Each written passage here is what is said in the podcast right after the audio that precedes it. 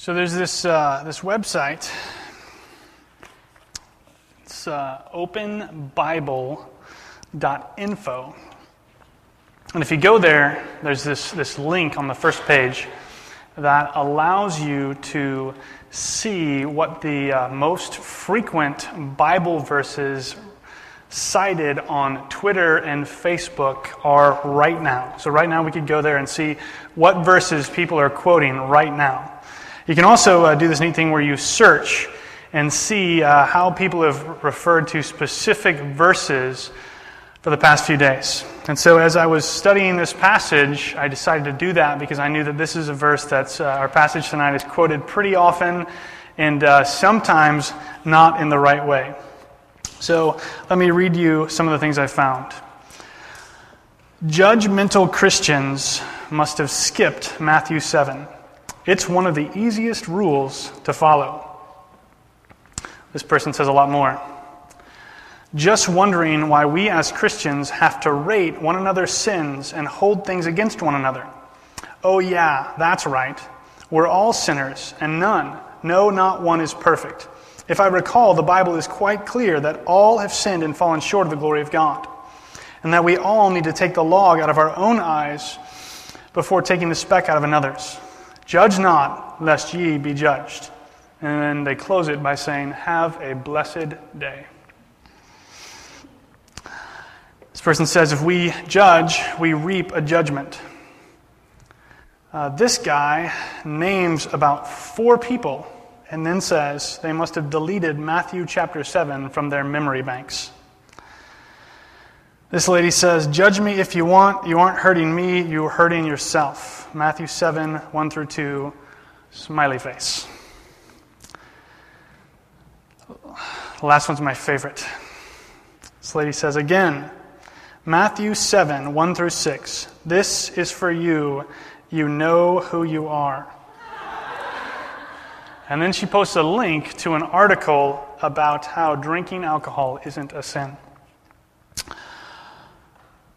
And those that I just read, they don't include the, the many, many, many, many, many posts I came across where people just uh, say somebody's name and then just give the reference for the passage. And what these, the, all these things show is that Matthew 7, 1 through 6, especially Matthew 7, 1 and 2, are extremely well known in our culture. Not, not just by Christians, also by non Christians. Even those people that, that would say, say themselves that they hate the gospel, they still know this passage. And they probably quote it to us pretty often. But just because we're familiar with this passage. And just because other people are familiar with this passage doesn't mean that we always understand it in the right way. It doesn't mean that we always apply it in the right way. And I think that most of us would probably agree that the way these people are applying this passage is pretty ironic. Because as they quote verses to people, telling them not to judge them, they're making a judgment when they do that. That they're saying that judging is wrong. And so they're guilty of the same thing. So I hope that tonight, as, as we study what Jesus says to us in Matthew 7, the beginning of Matthew 7, I hope that we're going to come away from this passage, going to come away from here tonight with a more balanced view of what Jesus says to us about judging other people. So let's, let's read our text tonight and then we will get into it. We're reading Matthew chapter 7, verses 1 through 6. If you don't have a Bible, there's some at the end of the rows, and you'll find tonight's passage in those Bibles on page 812.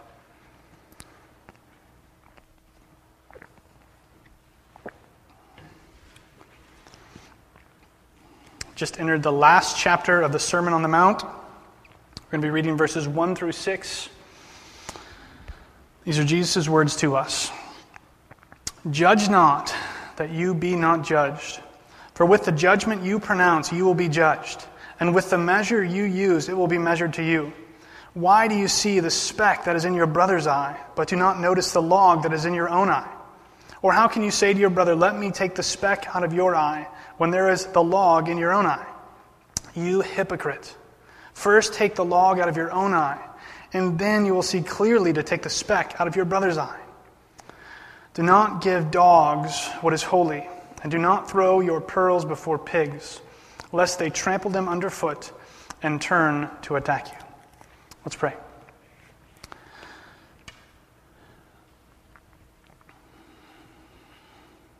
Father, we thank you for your word. We thank you that you, Lord, haven't left us to ourselves, but have given us revelation, have given us truth, have even bound it in a book that we can go to a store and buy so that we can learn more about you. And that if that weren't enough, that you've given us your spirit to help us understand it more. So, God, we ask that you would send your spirit now to apply your word, to apply your truth to our hearts, to, to make us more like Christ calls us to be and, and less like we want to naturally be. We thank you for Jesus and the, and the words that he speaks to us in Matthew 7. It's in his name we pray. Amen. The main point of our passage tonight, the main point of this passage is that we should be discerning but not judgmental. We should be discerning but not judgmental. As we come to this, this kind of new section on the Sermon on the Mount, we finished chapter 6, we're, we're turning now to chapter 7. It's kind of winding down. Uh, Jesus here, I think, is recognizing how we might distort or, or twist what he's taught us so far in the Sermon on the Mount. If you think about uh, the fact that we've a lot, talked a lot about Jesus' high standard of righteousness, at one point, he even says that, that we need to be perfect. He says, You must be perfect as, my, as, as your heavenly Father is perfect. He's saying that we need to be perfect like God is perfect. That's, that's the standard that he lays out in the Sermon on the Mount. As we see that, we might be prone to take that and twist it and try to, to judge other people with it. Might say that, you know, that, that guy gets angry. I also know this, this guy who struggles with lust. My, my neighbors down the street are getting a divorce. This girl lied. This girl did that. You know, these people don't love their enemies. We might be prone to take what Jesus says, which is a good thing, what he's calling us to in Matthew, we might be prone to take that and twist it and use it to judge other people. But there's also another way that we could twist his teaching. Just like he's talked a whole lot about, about this, this high standard of righteousness, he's also talked about the fact that, that we need to show others mercy, that we need to be forgiving, that we need to be peacemakers, we need to love our enemies. And so some people might be prone to take his words about love and forgiveness and mercy and, and use that to, to show no judgment at all, to excuse people's sin, to, to compromise maybe themselves and their own integrity or the gospel itself in a desire to, to love and serve other people. So we could, we could make mistakes on either side. And I think that tonight when we, when we see Jesus in this passage teaching us about judging other people. He's, he's trying to correct the extremes that we could go to with his teaching. I think he's going to show us that, that we can still call good good and call evil evil. We can still uphold right and wrong. We can still call sin sin. We can be discerning. But at the same time, we, we shouldn't be judgmental. We shouldn't have a judgmental spirit. So let's look at verse 1. Judge not that you not be judged. And whenever we come to a passage like this, whenever we see it uh, tweeted or posted on Facebook, we have to ask Does this verse mean what people think it means? Does it mean what people want it to mean? Does it mean that, that it's, it's not right, it's not okay for us to, to judge anyone for anything ever. Is that what Jesus is saying? When he says, judge not, that you not be judges, he's saying, don't make judgments. Well, to answer that question, we have to first decide what judge means. The word that Jesus uses can be uh, used in a number of different ways. It can mean to, to judge judicially. So, like the Supreme Court passes judgments. cases before them, they decide which way it should go. They're making a judgment. Can also mean to judge morally. This, this is right, that's wrong. The Holocaust was wrong. Uh, you know, feeding a little kitten is right.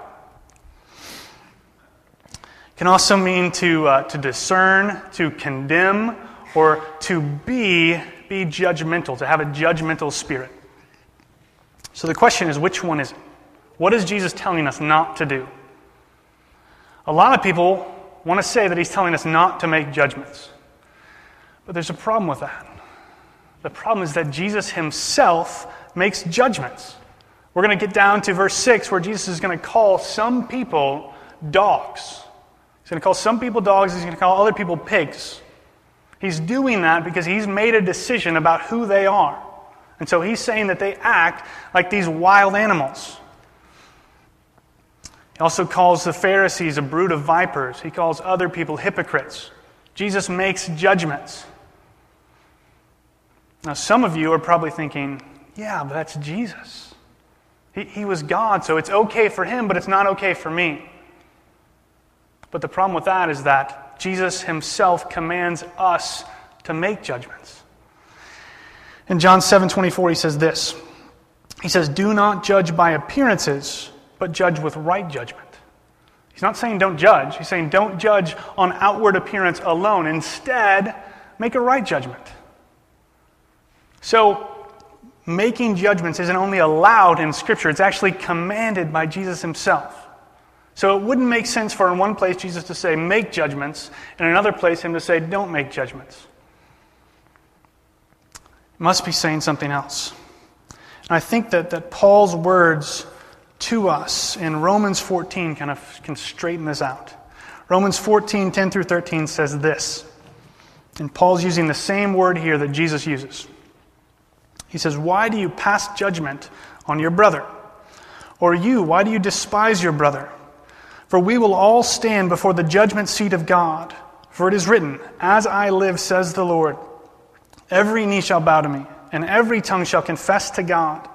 So then each of us will give an account of himself to God. Therefore, let us not pass judgment on each other any longer, but rather decide never to put a stumbling block or hindrance in the way of a brother.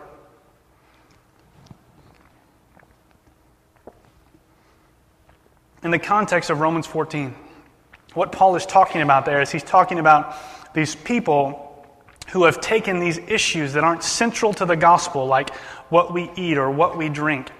And they've elevated those to the status uh, of a central gospel issue. And he's saying that, that we shouldn't do that. We shouldn't pass judgment on others for, for things that we disagree with them on when they're not central to the gospel. But what's important for us tonight in Matthew 7 is, is how Paul is using this word. He's talking about being judgmental, about having a judgmental spirit, where we condemn somebody for something they do that, you know, the, the gospel or the Bible or God doesn't specifically speak to. Now, you might be thinking there's, there's a fine line between making judgments, between saying that's right, that's wrong, and being judgmental. So let me tell you what I think the difference is. It's a very, very small difference. But the difference between being judgmental and making judgments is in the motives of our heart when we do them. So when I say murder is wrong, if I'm saying it because God's word says that murder is wrong, because I recognize that God is the standard of what's right and wrong, He's the judge. His word says it's wrong because we're created in the image of God. If I recognize that, and that's why I decide, that's why I say that murder is wrong and not for some other reason. In those situations, I'm making a judgment. I'm declaring what God has said is right and wrong. I'm declaring what God said is right and what God said is evil. But when we do things uh, in a way where we seek to be the judge, where I want to be the standard of what's right and wrong, and so I say that, that this thing is wrong because how it affects me, how it makes me feel, how it makes me look. and not because what God has said about it. When I try to remove him from his place of judge and put myself there, myself is the standard of what's right, myself is the standard of what's wrong. That's when we're making judgments. The difference lies in the motives of our heart. So the next time, I think that the way we, we see this in our lives is by asking ourselves this question. The next, the next time we're prone to make a judgment or be judgmental to someone else, they do something we don't like, we need to ask ourselves do, do I care about this? Does it bother me because I know how God feels about it? Or does it bother me because I want Him to feel the way I feel about it? Does it, does it bother me how this person acts because God says that how they're acting is wrong? Or does it bother me because I think it's wrong and I want Him to do something about it? And that being said, I think we need to be careful of, of making the mistake of, of letting God deal with them. Sometimes, you know, somebody might do something to us that we don't like, and we think to ourselves, it's okay. I'm not going to say anything to them. I'm just going to let God deal with them. That might be a, a, really good attitude to have. When you say those things, when you think that way, you might really trust God that He is going to uh, exercise His justice on your behalf. Or you could think, well, of course God agrees with me in this situation. I mean, look at what they're doing. He's going to take my side, and so I'm just going to trust that He's going to deal with them because He agrees with me. But we should never assume that, that the judge is going to agree with us. In fact, Jesus warning to us in the second half of verse 1, talks about this. Talks about the fact that when we act this way, we are going to be under his judgment. He says, Judge not that you not be judged. Jesus is giving us the purpose for his command. He's saying, Don't judge so that you won't be judged. And he's going to unpack this in verse 2. Verse 2 says, For with the judgment you pronounce, you will be judged, and with the measure you use, it will be measured to you. This right here, verse 2, it's the theological foundation for the command that Jesus gives us in verse 1. He's saying, This is the reason why I'm telling you not to judge. I'm telling you not to judge because of who God is. And that's the reason for it. The thing we have to ask about this verse is that it says we will be judged, it will be measured to us. So we're not judging ourselves. We're not measuring these things to ourselves. Someone else or something else is doing these things to us. Someone or something else is acting on us in this verse. So who? Who is it?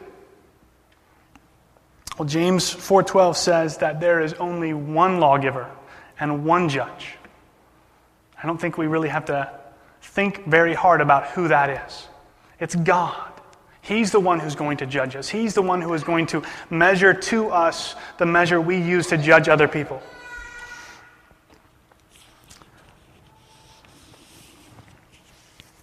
So, what he's saying is that when we judge other people, the measure that we use is going to be used for us.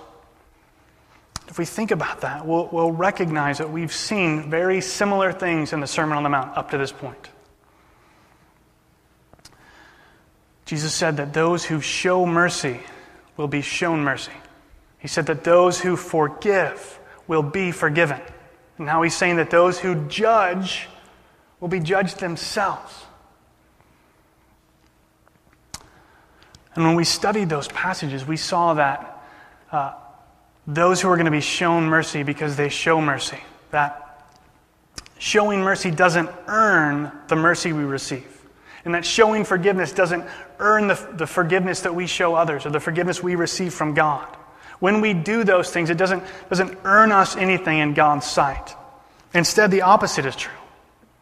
Jesus tells us that we're able and we're eager to show mercy to other people because he has first shown mercy to us. We're able and we're, we're willing and we desire to forgive other people when they do things to us only because Christ has first forgiven us. In the same way, when we come to Matthew 7, we see that by, by being judgmental, or if we want to put it another way, by being unmerciful or unforgiving, when we're judgmental, we're showing, we're demonstrating that we either never have or currently aren't living in light of the forgiveness and the mercy that we've experienced through Christ in the gospel. Let me say that again. When we're judgmental, when we judge other people, what we're showing is that we either never have or we aren't currently living in light of the forgiveness and mercy that Christ has shown us in the gospel. We're showing that there's something wrong with our hearts, that, that we don't fully understand the grace that God gives us in the gospel.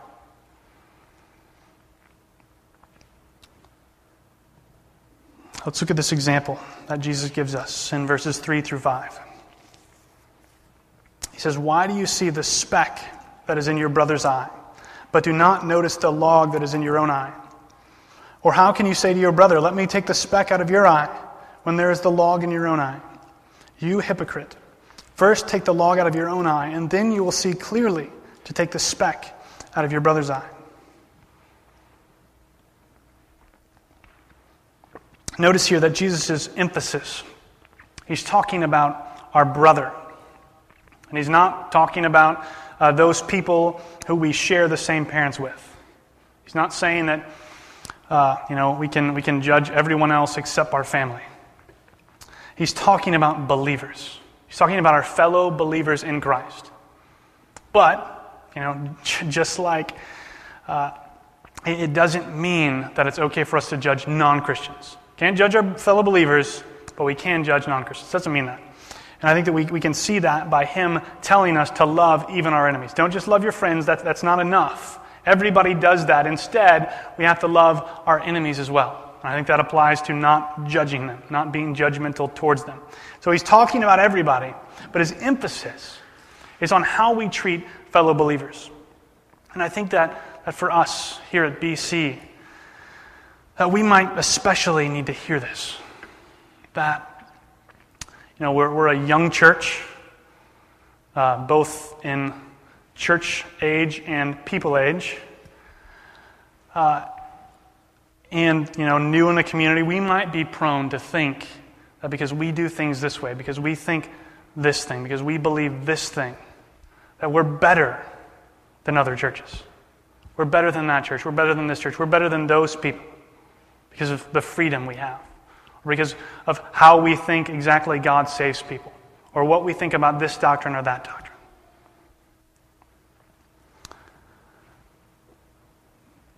But they disagree with us too.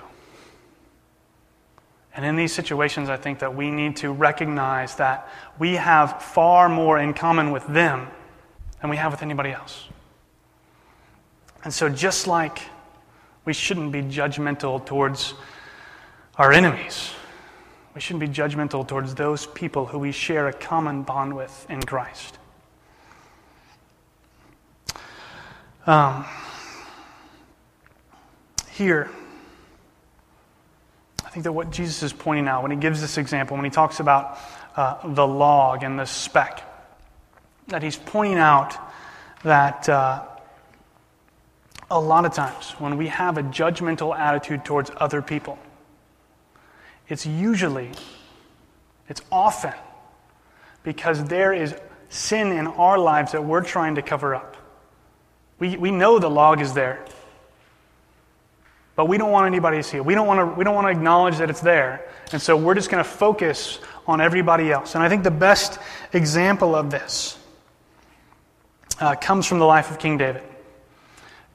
If you know much about his life, uh, somewhere in, in 2 Samuel 7, David sees this woman on a roof, and he thinks, I'd like her to be my wife.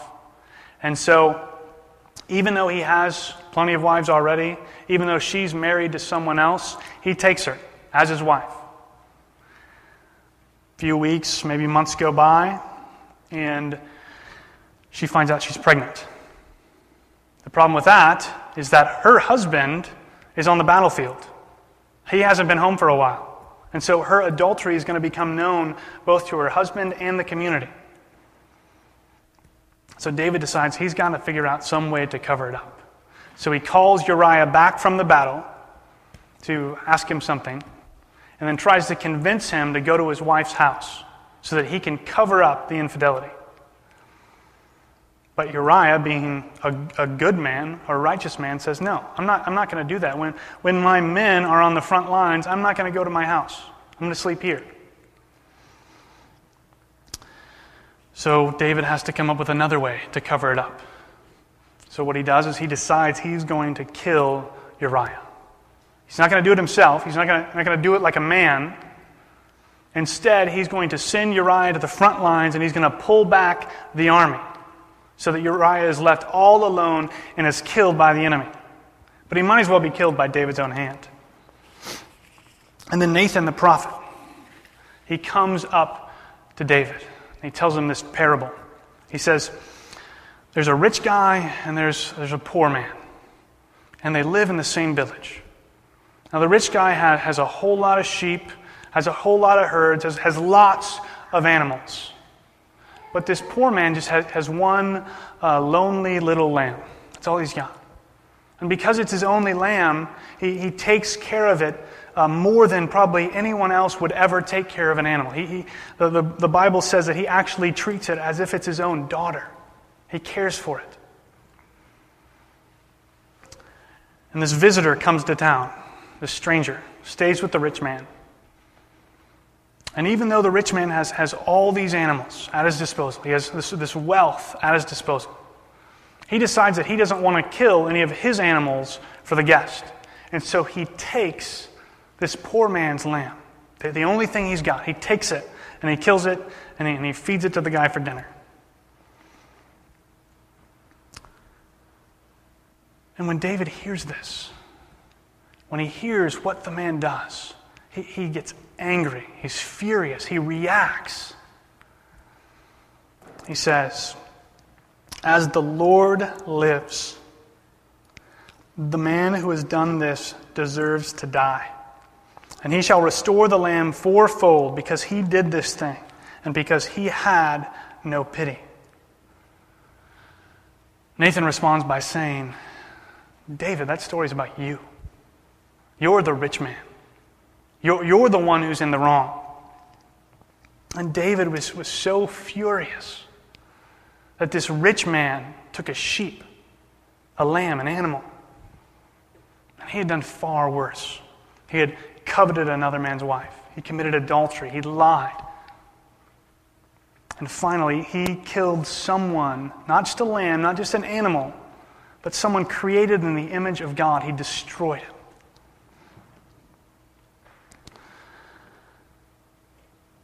And I think just like David, when, when we are prone to be judgmental of other people, a lot of times it means that there is some big sin in our own lives that we know about that we're trying to cover up. We're trying to act like we're supposed to act about sin, knowing that we don't take care of it in our own hearts, in our own lives.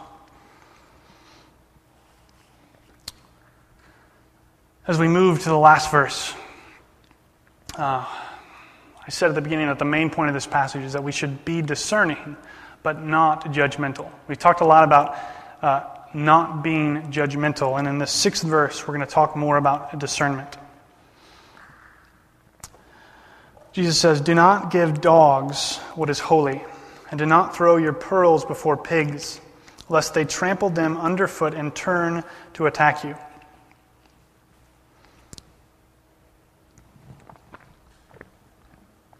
Jesus here is giving us an example, uh, an illustration, kind of a, a proverb or a metaphor about how other people might treat us because we are his followers. And so I think that the, the sacred thing that he's talking about, he's talking about truth, about biblical truth. Probably there's a focus on the gospel itself. And the fact that he, he says that, that it's a pearl, Don't cast your pearls before the pigs. He's emphasizing that the gospel, the truth, should be valuable to us, should be precious to us. We should care about it. It's what we should seek more than anything else. We've just, we've just seen that in Matthew 6. But Jesus says, don't give them to the dogs and pigs. And these aren't cute, cuddly animals that, that might talk and be in a Disney movie. These, these are vicious, wild animals. Dogs at this time would have most likely been wild. The pigs, uh, the pigs in this area were, they, they think were descended from boars, wild boars. And so these are things that, that would attack you if you gave them a reason and if they wanted to. And I think that, that what Jesus is saying, how he uses this, this metaphor, he's saying that once they realize that we're not giving them something that they want, they're going to turn on us and attack us. Think about this. Why shouldn't we feed bears? When we go out in the woods and they tell us, don't feed the bears. Is it because our food is, is really harmful for bears? I don't think so. Because if you're alone in the woods and there's a bear and you have a sandwich and you give the bear the sandwich, I don't think the bear is going to think that's as filling of a meal as you wish he did. And after he eats that sandwich, he's going to look around for more food, and you're it. It's the same way in, in this, in this metaphor that Jesus is using. The, the dogs and the pigs, they want food. But you give them something that's sacred. You give them pearls. And once the dogs and the pigs figure out that they can't eat that, that it's not going to satisfy them, they're going to turn on you. They're going to go on you. They're going to attack you.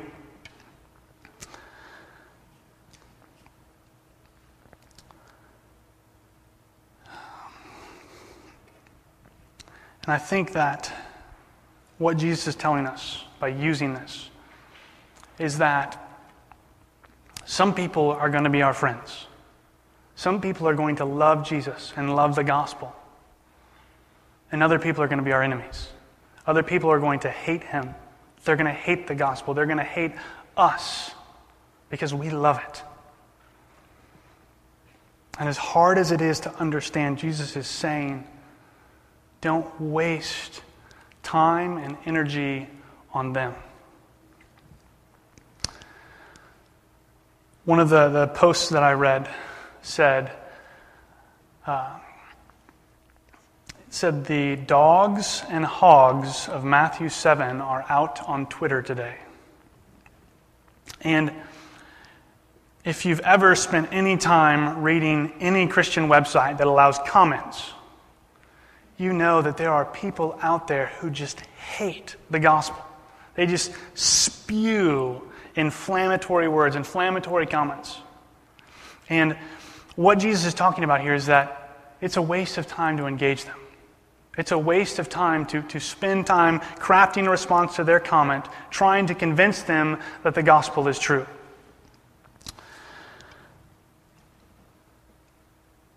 Now, I realize that this is a harsh word.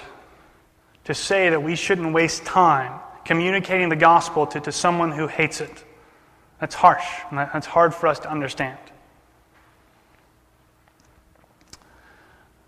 Let me say what I don't think it means. It doesn't mean that we never share. It doesn't mean that we, we don't ever try to, to convert these people who represent themselves as those who hate the gospel. It doesn't mean that one day they won't get saved. It doesn't mean that God can't change their hearts. It doesn't mean that. What I think it means is that unless if we know who these people are, if we know that they are people who continually reject the gospel, that unless we feel the prompting of the Holy Spirit, it might be wiser not to share with them. It might be wiser not to provoke them to anger with the gospel. Let me explain.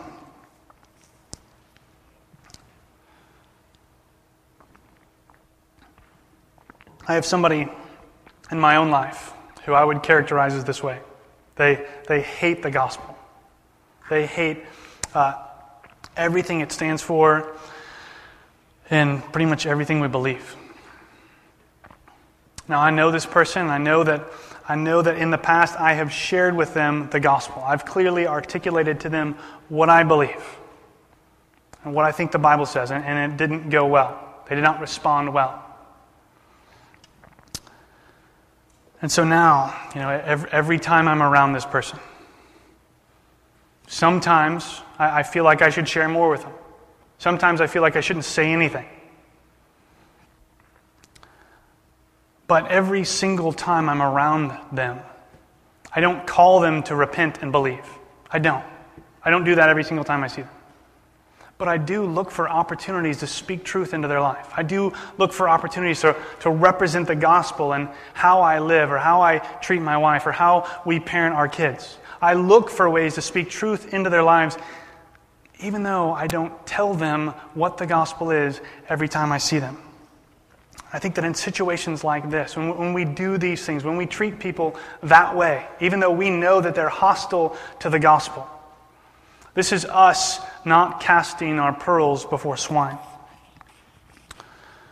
There's this, this proverb that I think that kind of sums up what Jesus is saying in this verse. Proverbs 9 8 says, Don't reprove a scoffer, or he will hate you. Reprove a wise man, and he will love you. I think Jesus is saying a very similar thing.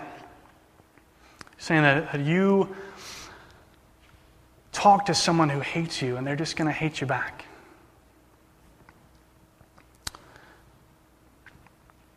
As we seek uh, to be those who exemplify the type of character that Jesus talks about in the Sermon on the Mount, those who, who love not only their friends, but also their enemies, also those that, that hate us. I think that we need to take Jesus' words about, about being discerning and about not being judgmental to heart. We need to apply those to our heart. Because we recognize that we're not the judge. I'm not the standard of what's right and wrong. You're not the standard of what's right and wrong. We don't get to decide these things. But just because we shouldn't be judgmental doesn't mean that we can't be discerning. It doesn't mean that we can't say, God says this is right, God says that is wrong.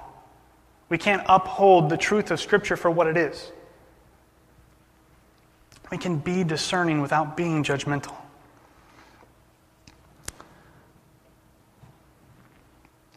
Think the most important thing that we need to discern, more than anything else, is about ourselves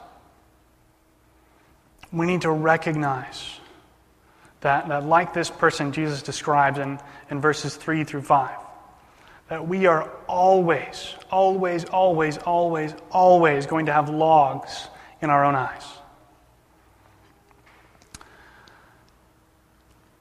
As the, the Holy Spirit continues to, to help us grow in the gospel, when we do that, we're going to to know and experience more of God's perfection about who He is and what His character is. And, and when we do that, when we see those things and learn those things, our own imperfection is going to be even more evident to us. This is why Paul uh, in Timothy can say that he is the foremost sinner. He says, I'm worse than everyone else. And obviously, Paul didn't know everyone else. But what he's saying is that he knows his own sinfulness more than he could know anyone else's. And in the same way, in this passage, we're, we're always going to be able to see our own sin more clearly. No matter how much that the Spirit renews our minds, no matter how much the Spirit transforms our heart, no matter how much more the Spirit conforms us into Christ's image, no matter how much we're always going to know more of our own sinfulness, the wickedness of our own hearts more than anyone else's. And I think if it doesn't, if our own sin doesn't stand out to us more than others, then it probably means that we're not actually looking. We're not really trying to see it. As we move to celebrate the Lord's Supper together as a body, I think we should be reminded of the fact that we've, we've seen tonight that there's only one judge. There's only one. It's not us, it's not me, it's not you, it's God.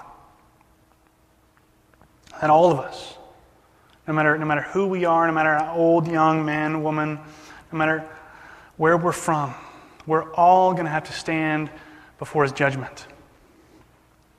But the Lord's Supper reminds us. The Lord's Supper reminds us that someone died on our behalf, that his body was broken, his, his blood was poured out on the earth for us. And that when he did that, when he died on the cross for us, he paid the penalty that we were due. He bore the judgment that, that we deserved and are deserving. I think that when we come forward tonight together, after we've considered our hearts, we've, we've looked for, for the planks that do exist in our eyes. We've looked for those areas in which we're judgmental towards other people. We've asked the Spirit to challenge us and convict us. After we've done those things and confessed those things and we come forward, we should celebrate together because the Lord's Supper means that when we stand before God, we're not going to be judged on what our merits are, but His. Let's pray.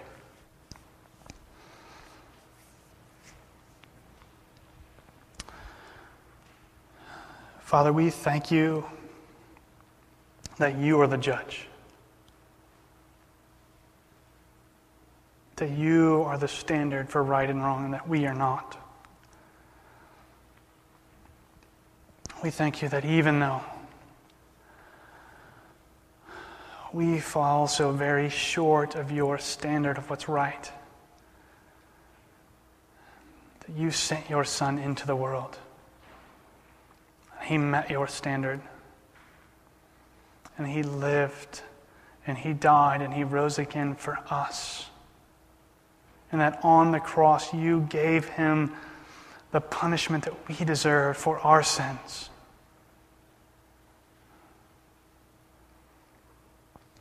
And that because of that, we can have hope that one day He's going to stand before you for us. We ask that your Spirit would help us to see the logs that are in our eyes. Your Spirit would make us more concerned about our own sin than we are about other people's.